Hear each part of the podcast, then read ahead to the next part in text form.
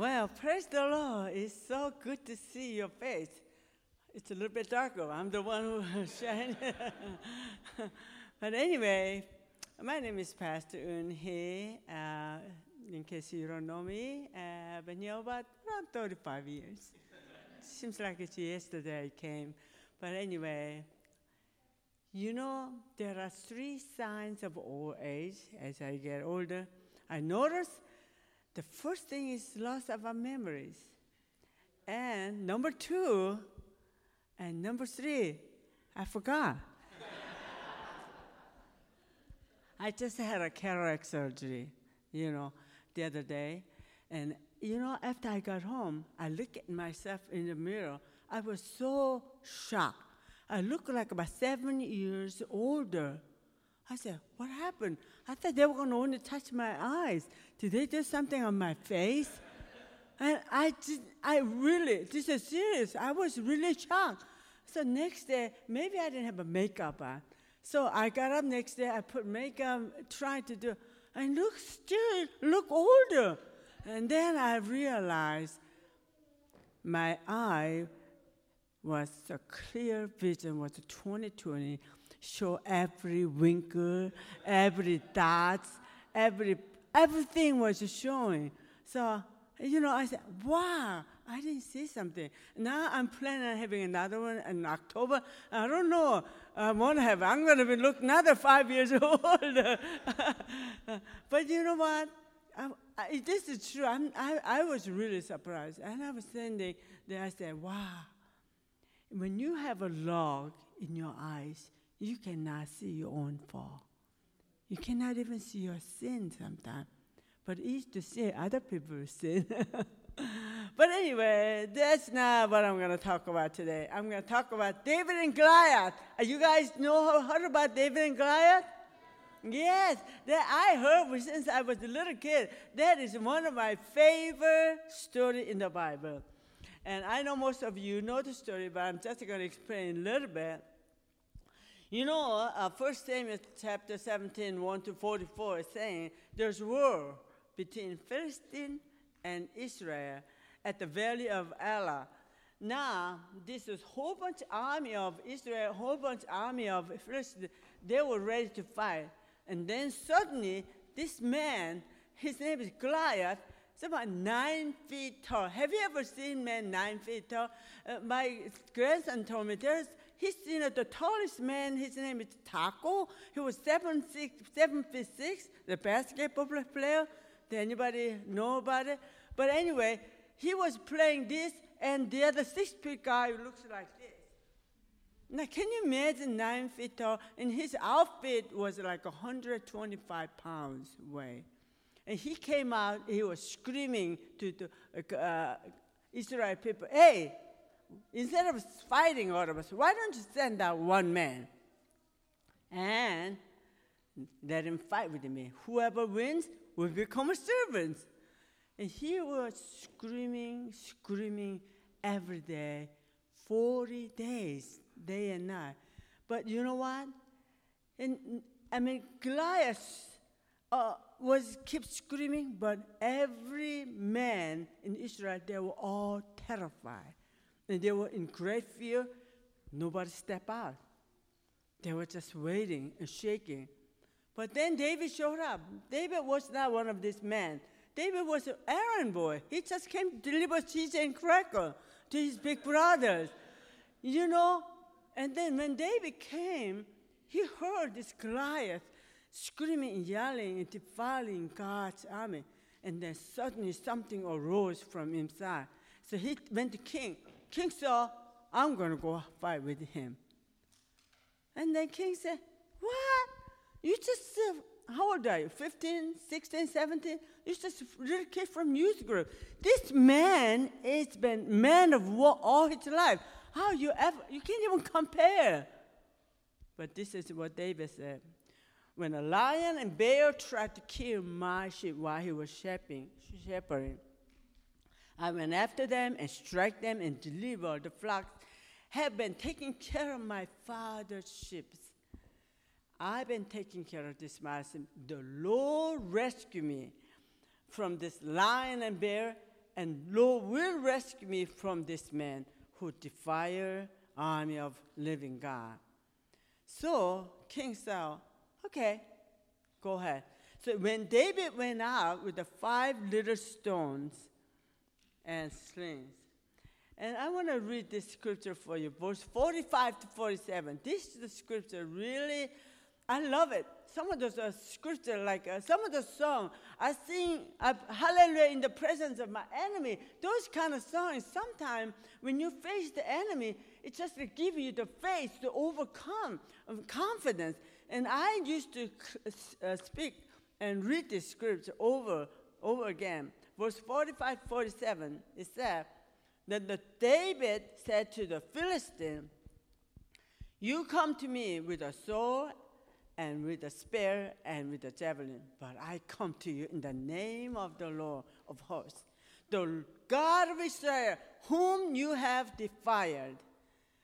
And this day the Lord will deliver you into my hand, and I will strike you down and cut off your head.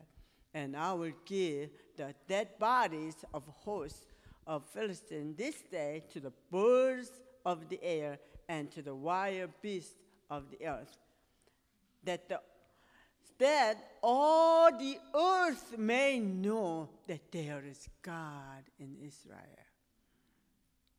And then that all the assembly may know that the Lord saves not with the sword and spear, for the battle belongs to the Lord. And David went out and uh, took out the stone and he slung the right to the Goliath, got a whole army. But there's only one place he could not cover up around here. You gotta see it. So David knew exactly how to. Can you imagine? He practiced while he was taking care of sheep. And it, it went right into Goliath's forehead. He just flat down. And then David ran over to Goliath. Hey, let me borrow your knife so I can cut your head off. So he didn't even, David didn't have a knife. So he did that. And there was a great victory. You know, I also love this story. It's just exciting. David, you know, David killed 10,000 and the Saul killed 1,000. But this time, when Pastor David asked me to preach this message, I read it all over again. Suddenly I felt sad. You know why? These are all men of God. They all went to church every Saturday, Sabbath day, and worship God. And then they were all believed in same God, not only David. And they were all brought tithes and offering and sacrifice. They all knew the scripture, what God did for this nation. But where is the boldness of faith of God? And no one stepped out in faith. Over 40 days, even king and all the general, they were just uh, frightened. But David was different, wasn't it? So I'm going to just talk about a couple points. What made David different than all the rest of army of God? You know, and the first, uh, when you look at the Genesis, the Revel, uh, Revelation, there's only one place. It's Psalm 13, 14 said. There's a man after my heart. Go anoint him. That's the only place. David was man after God's own heart. David did not worship God in the church only. And he was a man of an intimate worshiper many nights. When he, he was alone in the field, while he was taking care of the sheep, guess what? He spent time in the presence of God. And no one knew about the David, but God see him, God knew David was in the middle of the fear. His heart was after God, and God was looking down. He didn't have cell phone. He didn't have a Tim Keller's book or, or any other books. He worshiped God in hidden place, had a very intimate relationship alone. A hidden place gave us a space to vent and room to grow. The more in the secret place in the presence of God, I tell you what, release the more of God's anointing, boldness, When you see the enemy, it give you faith to step out. That's what, that's what happened. And Dr. George Wood said this the purpose of baptism in the Holy Spirit is overwhelming with the presence of God. When you are filled with the Holy Spirit and walk in the Spirit, you no longer dwell in your own weakness and fear when you face the enemy. But instead, filled with the assurance, boldness, strong faith, God, you step out and attack him.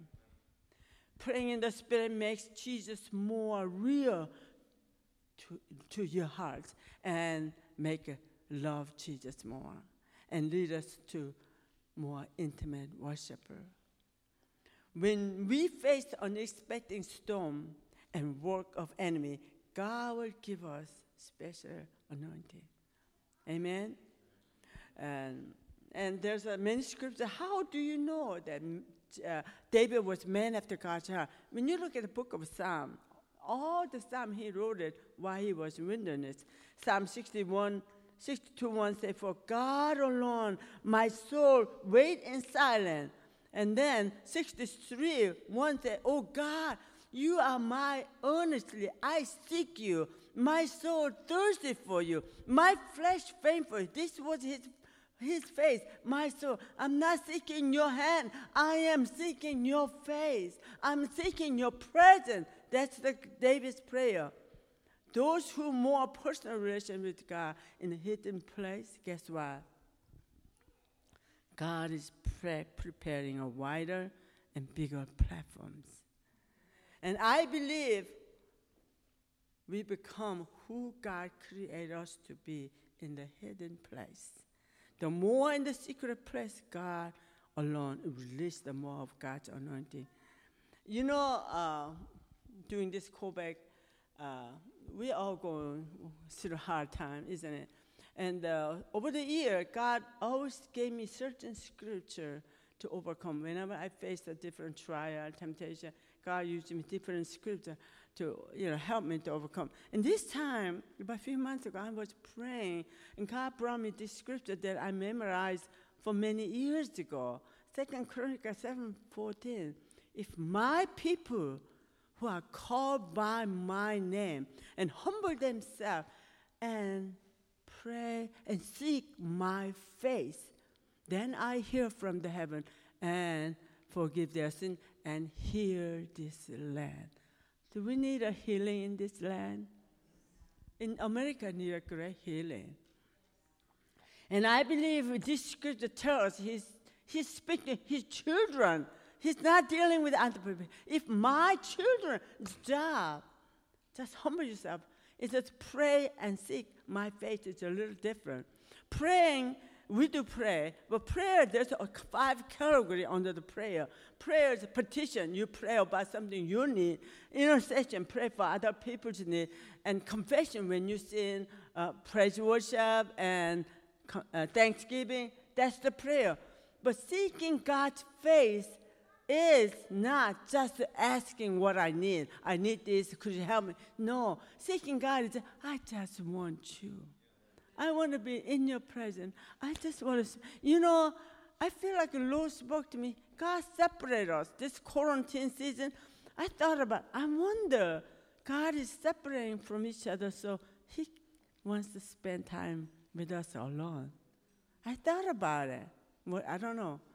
You know, and, and when you are in love with somebody, you just, anybody who's married here, I bet, I, I know you've been in love with your husband and wife, right? Hopes, I hope so. when you're dating, what was the thing you wanted the most? When you hear his voice, your heart beats, oh, I want to just be with him. Ah, I want to see him. I want to just hug him.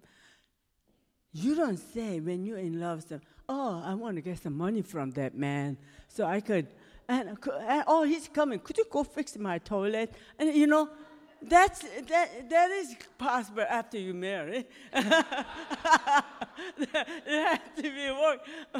But when you are in the middle of the love, you don't talk about those things. You just want to be with him. Isn't that true? You know, I love my grandchildren. God has blessed me. Seven perfect number. From three to seven. How's that? but you know what? My grandchildren, whenever they see me, Grandmama, I love you. That's all they say. That's all I need. They never come, hey, grandmama, can I have some money and could you buy me? They never ask anything. All they say, I love you, grandmama. You know, when you are in love with somebody, giving becomes so easy. So because he loved me, I'm in love. I just want to buy for everything. I want to buy car for them, Cadillac. I, I mean, it seems like money doesn't mean anything to me, but I just, you know, that is true. And so I call them once in a while, hey, let's go out for pizza. You want to go to Cracker Barrel? You want to go ice cream? You know what they say? Yes, Grandma, but I just want to go your house, have a hot Korean ramens. You know, this is a ramen, it has spicy. I mean, they love it. That's, they rather have a steak and lobster. You know, they have a, this ramen instead of steak and lobster. So, okay. And I go home, fix, you know, whole bunch, of, less than five bucks. I can feed them all. see, see, I did train them good, isn't it? but, you know, they are such a blessing. I am so blessed. And, uh, you know, I just had a birthday, just another day. Don't ask me how old. I'll tell you next year. It's a big year. I'll tell you next year how old I'm going to be. But anyway, uh, all the kids, they all text me, Grandmama, I love you, happy birthday. As they get older, they all text you. I want a car. I don't want a tag. You know, and, but my youngest one, one of the youngest, Caroline, she made a beautiful car. And with the heart, I love grandmama. And she inside, she made this story. I couldn't ask for better grandmama. Did I love you? Did I say I love you? And I love you. You know, when I read that, I almost started crying. I said, you know, you know, that's, do you think God would feel that way? Don't go ask God, I need this. We do need. But God said, seek my face, seek his kingdom, his righteousness first, and then what? He's going to meet all our needs. What are you going to eat? How much money are you going to make? Uh, what kind of job are you going to get? What are you going to wear? all the basic need in our life, God said, I'll take care of you, but seek his kingdom first. And that's it. That's what God is saying. And, you know, David become a carrier of anointing. And because he's been soaking in the presence of God, when you're soaking in somewhere, wherever you go, that whatever you soak, it carry with you. For example, if you want to get a tan, you want to go out there five minutes, you're not going to get any tan. Go out, lay down about two, three hours, you're going to have a beautiful tan. Not today. You're going to get burned today. but, but when it's a 75 degree, and once you get a beautiful tan, you go everywhere. Everybody notice, oh, you have a nice tan. Why? Because uh, she's been in the sun several hours. Isn't that the way? You know, you know the story. David was a worshiper. Every time David worshiped guitar and play the Holy Spirit, he was carrier of anointing. And you know the story, King Saul, after he became a king, and uh, he disobeyed God, and the Holy Spirit, he was even prophesied. Some people thought, is he, is he a prophet? But in the beginning, he was very humble. And then after he became a king. You heard that he became so big in his eyes, and the Holy Spirit left him. It grieved the Holy Spirit, quenched the Holy Spirit. And so after that, demons, demonic spirit was all over him. He was in trouble. He was in, I don't know exactly, he was a headache or anxiety. He was in a lot of trouble, emotionally, physically. And then David came. He called David, play guitar.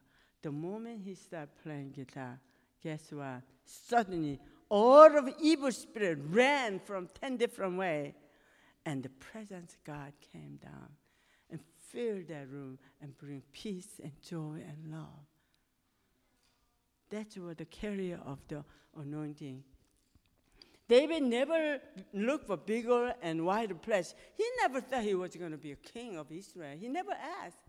You know that? He just was faithful and with a little thing, taking care of his father. And he was so obedient to his father. He taking care of every sheep and in the present with the present God. And Mother Teresa said, not all of us can do great things. We can do small things with a great love. Amen. And David was man after God's heart, not his hands. And uh, how many of you remember the Keith Green? Uh, nobody remember? Oh, one. wow. He was a pretty famous singer. And uh, he wrote this song, Oh Lord, you are beautiful. Your face is all I see. When your eyes are on this child, your grace to me. You remember that song?